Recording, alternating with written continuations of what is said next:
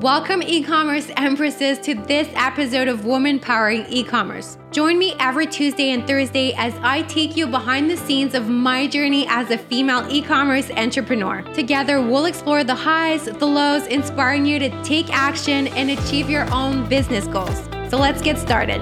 Today, I want to talk about hiring an executive assistant. That is my latest best move by far.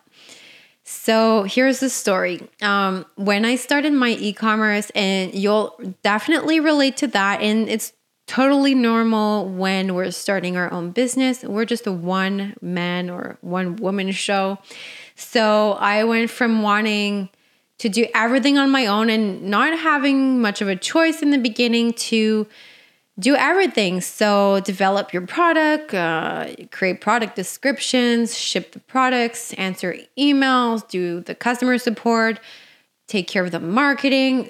And, you know, let's stop it there because um, there's so much more, you know it, and it can get so overwhelming quickly. And eventually, you hire people to help you out. And that's what I did. That's definitely the first uh, thing I did to leverage my time I actually hired a customer support um, agent, or should I call it customer support representative? And eventually, you realize that you need more people for all departments of your company, whether it's sales, customer service, finance, marketing, all of that. So, with time, you learn to delegate, um, which is great, and because you don't have a choice. And then I realized uh, a while back, I've hired for all those departments, but there was, was one area that I still felt I just, you know, couldn't do it all in a day. And I realized it doesn't stop there. And I'll tell you more about it. But if you don't know, I run two businesses with my husband. My first one is the one that I developed in 2013 is my e-commerce stores, e-commerce store called Zumalka uh, where we sell natural and homeopathic remedies for pets. And we also own a SaaS business. Um, SaaS is for software as a service, and where we help companies lower their shipping invoices. Um, so that's what we do.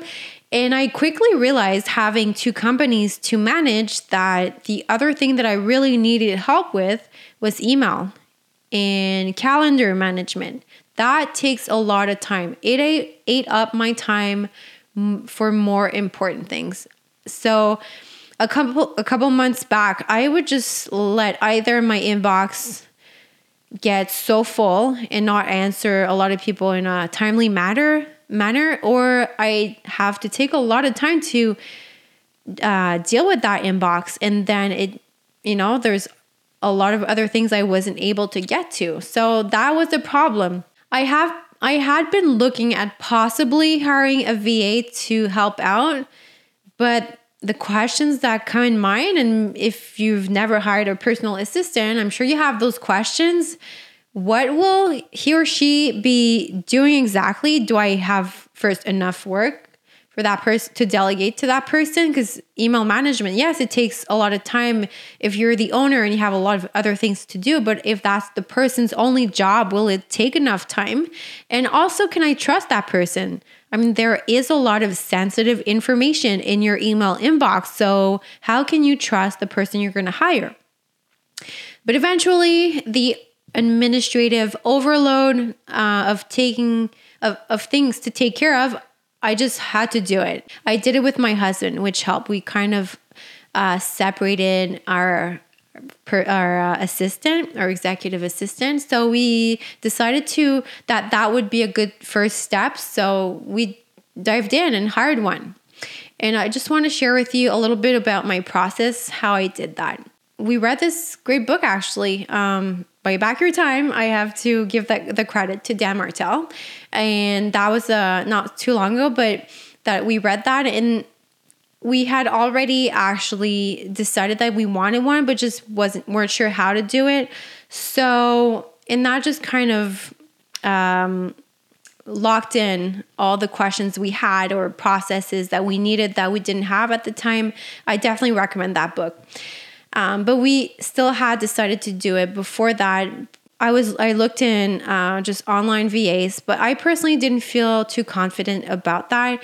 We went and tapped into our personal network, and finally we found that one person that we interviewed, and we just felt that trust.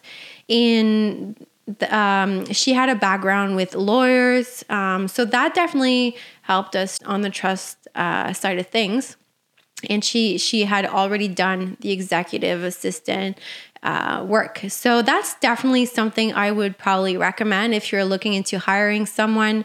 Look for someone that has the experience. And if they do have that experience, um, what you want to do is also check for the references. Um, that's definitely one good thing you can do. And for the trust issue, if you have any. And as for the work, honestly, like since we split, she's actually part time. She works for us part time for me and my husband. So put that together for now, it's doing good, but I know eventually we'll need more and we'll probably have our own. We'll see for that. But for now, it's a really, really good way to just you know put your foot feet in the water and test it out and see how how it goes so that's what we did so if you're wondering, sh- like, how do I really need one? When's a good time? Well, here's what I feel is a good time to think about hiring one is if you feel overwhelmed or you're you have you're lacking time, if important tasks are falling through the cracks, if you have difficulty focusing on high value activities, if your work life balance is effective, if you're answering emails and booking meetings on weekends, then maybe it's a good time to think about having one. And if you just want to focus in, on productivity, on being more productive, that's definitely a good way to get all of that out of your way and concentrate on what's more important.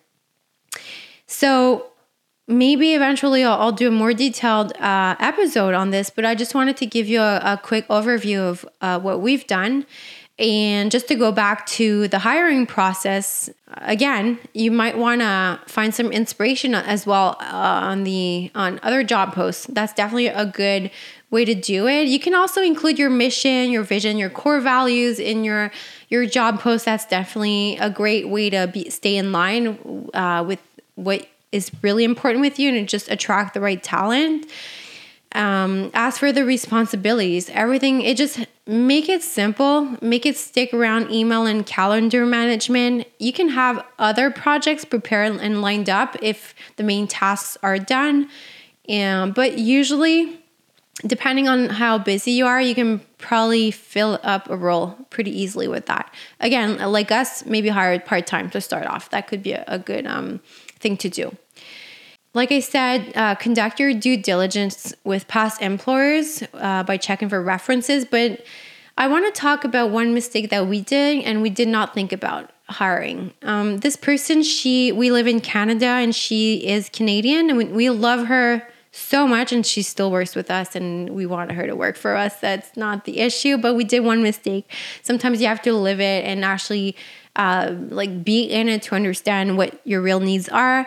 And she moved to Thailand and for us it was fine like we're we're 100% remote or almost 100% remote with our businesses and we are very comfortable with people working everywhere in the world but what happens um, is that when she said she'd love to move to Thailand, we said, yeah, no problem. But, and we didn't feel like the time zones would affect us, but they kind of do. So the issues that came up that we came up with is the delays in email answering and calendar booking. So she'll work her nights, so which will be our mornings here. So in the afternoon, what happens, and we take full ownership of everything I'm saying now. Um, absolutely. So that's just uh, a note to ourselves, and if you can learn from our mistakes, then great. That's why I'm passing them on to you.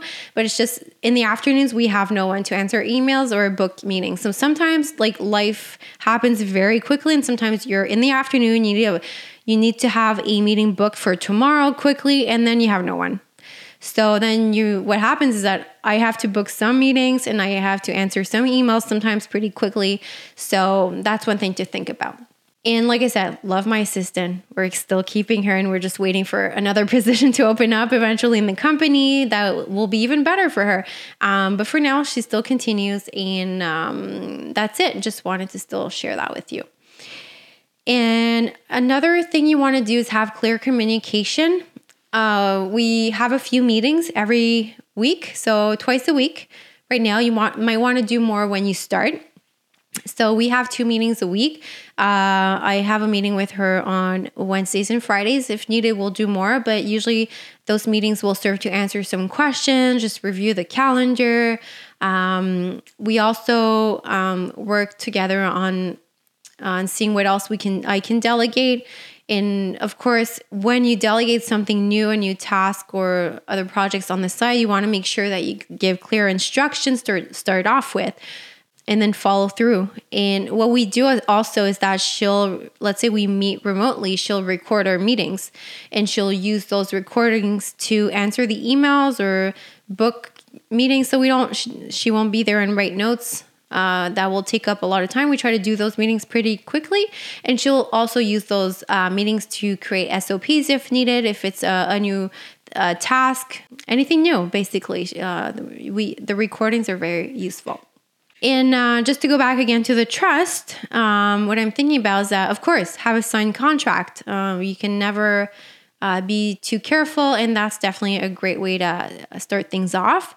And the last bit that you don't know if you can trust, well, you'll just have to be human and trust the human behind the assistant. So, and that's why if you did your due diligence, if you have a contract, if you I mean, the rest, you just have to trust uh, that person. Also, put, implement a feedback look, loop. Ask for feedback regularly. That's definitely something I'd recommend on how you can improve your workflow together. And also, asking first will provide a safe environment to pro, um, for that person to provide uh, her or his feedback back uh, in return, I should say and have and that kind of goes into the clear communication. You have to be comfortable being transparent and be patient. It's a process. When you start off it will not be perfect and i we started off a few months ago and i would like never go back to not having an assistant. It's just so incredibly amazing but you have to be patient. It will not be perfect and as you go, it will not be, and you'll just adjust. And eventually, I'm sure we'll we'll grab a great pace. And we have, I'm like pretty pretty happy with what we have, and we just learn and adjust as we go. And we're patient both together, and but it's going really well. Love her so much. Her name is Pascal, by the way. I love her. So so shout out to you, Pascal. You're doing a great great job.